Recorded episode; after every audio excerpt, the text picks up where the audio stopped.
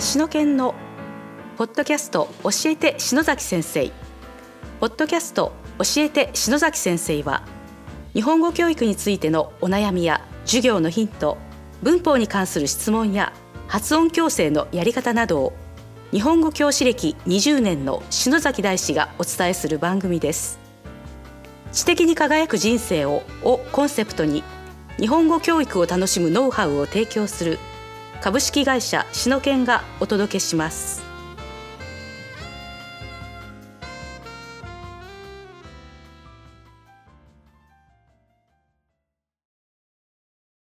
こんにちは、超かりんです。ポッドキャスト、しのけんの教えて篠崎先生。今日は第55回です。篠崎先生、よろしくお願いします。はい、よろしくお願いします。ですね。えー前回、えー、張かりんさんの秘密が一つ明らかになりまして、はい。部屋に3つも水槽を置いてメダカを飼っていると。はい。なんか個人的に名前とかつけてるんですか？えー、何匹が好きな子にはつけています。その、メダカの好きなことを好きになれないこの違いって何なの？色ですかね。あと性格とかもあったり性格なんかある？わかるの？そんなの？例えば餌をやったら結構動き回って食べに来る子もいれば、じっと他の子を食べ終わるのを待つ子もいたりします。ああと手手で触ったら逃げる子と逃げない子もいたりしますのあ、そで。はい。遊んでくれる。る子は好きです。ほう、こう、うまく付き合ってくれる子は。はい。ほう。で、こう、何？その、割とこう、車に構えているというか、ちょっと距離を置いてるメダカに対しては、こちらもちょっとあまり感情移入ができないという、まあそんな感じ？確かに。そうですね。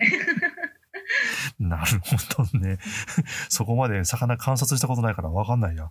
まあいいや。じゃあ、じゃあ質問行きましょうか。はいうん。では読み上げます。うん。英語をわかるのが上手です。うんは、なぜ不自然ですか？うん。A さんは、英語をわかるのが上手です。を、英語を理解するのが上手です。と添削すると、うん。わかると理解するの違いを質問されました。うん。うまく答えられませんでした。うんよろしくお願いします。なるほどね。なかなかこはいうシンプルだけども、いざその違いを、違いとかまあ、その間違いを、えー考えようとするとなかなか難しいかもしれないですよね。これはあれかな、その、えっ、と、このご質問いただいた方の学習者が、えー A さんは英語をわかるのが上手ですっていう文を作ったんですよね。はい。うん。で、それをまあ理解するのが上手ですというふうに、まあ書き直したとか、まあ添削したわけですよね。うん、うんはいなるほど。これ、張さんどうしてだと思います？えー、どうしたらというと？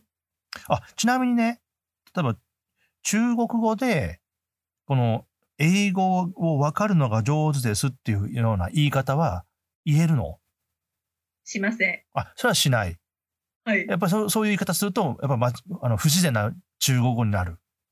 はい。普通は英語ができるとかそういう言い方をします。あ、英語ができるで終わりというかね、文としてね。あ、なるほどね。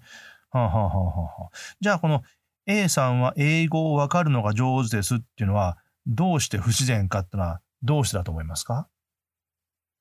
えー、なんか分かると上手はセットにしちゃいけないような気がしますうん。うんうん。いいね。いいね。うん。セットにするとなんかおかしいよね。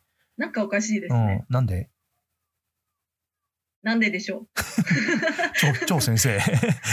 張先生。う。はい。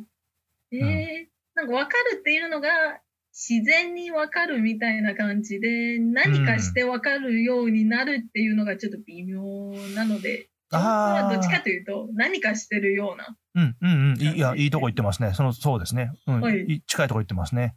まあ、よく、はよく言われるのが、その、わかるっていうのは、無意思同士というか、はい。うん、自分の意思でコントロールできないものですよね。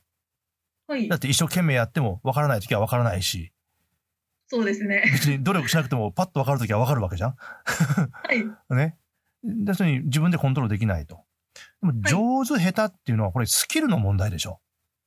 はい。技術の問題ですね。技術技術が上手とか、技術が下手とかっていう、まあ、そうそういうことなわけでしょ。うん、そうですね技。術技術が高い、スキルが高いか低いかだから、これはもう完全に、その、さっき張さんが言ったように、行動といいますか、はい。なんかこう、実際に自分が意思的に動いて、その結果といいますか、その、まあ、評価として上手とか下手とかになるわけだから、はいそうする。と、ね、わかるは無意思同士で、上手っていうのは、まあ、意思的な動作の評価になるわけだから、それは、二つ一緒に使うと、なんか、ちぐはぐな文になりますよね、という、はい。そういうことなんですよね。うん。ねなるほど。そうそうそうそう。ましてや、わかるっていうのは、認知に関わるものですから、はい。認知に関わるもので、上手、下手っていうのはこれスキルに関わるものだから、全くこう、全然違います、ね。うん、だって問題にしてるね、ポイントが全然違うよねっていうことなわけですね。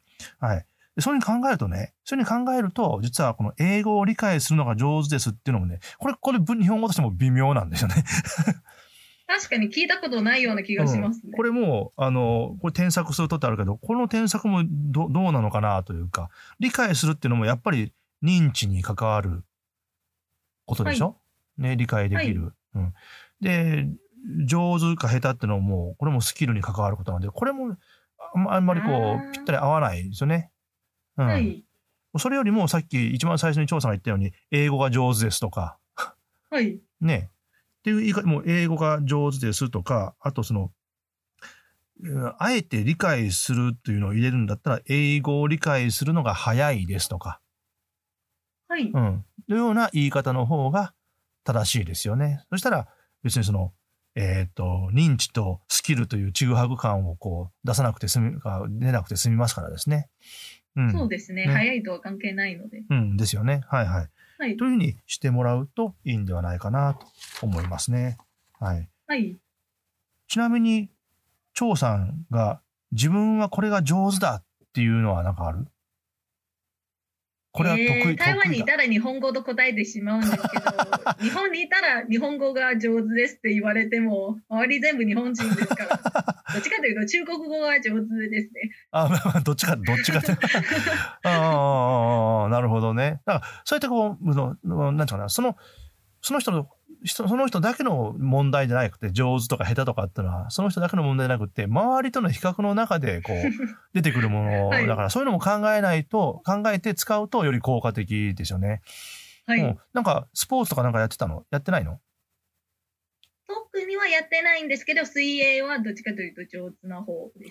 なるほど。え、水泳は特に何の泳ぎ方が得意でしたか、えー、泳ぎ方の日本語はよくわからないんですけど、カエルみたいなやつです。お、平泳ぎだ。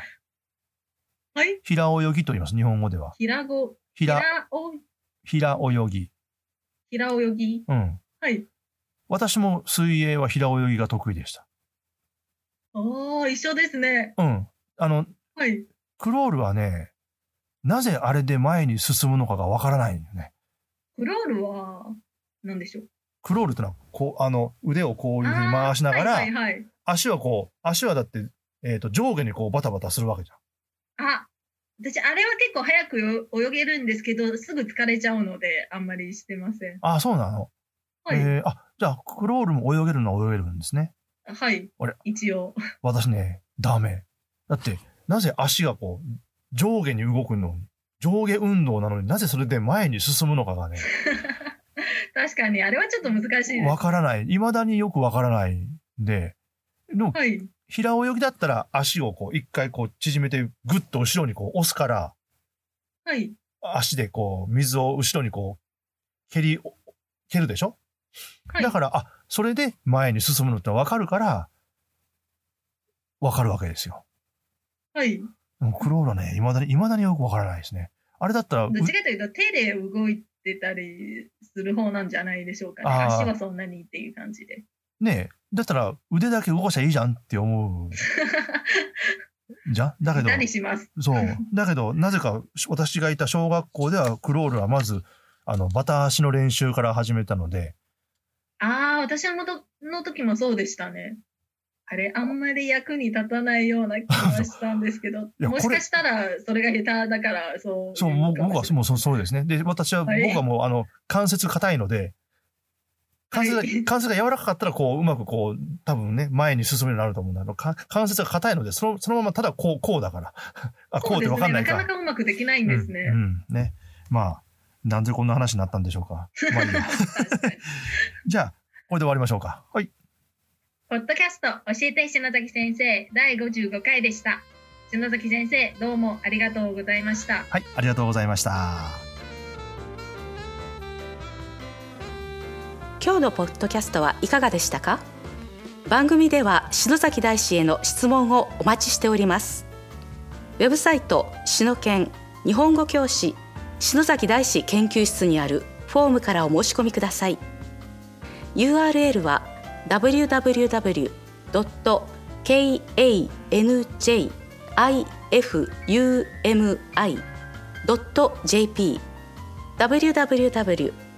漢字ふみ .jp ですこの番組は提供株式会社篠研プロデュース篠崎大師番組協力コロランテナレーション太田由紀子によりお送りいたしました。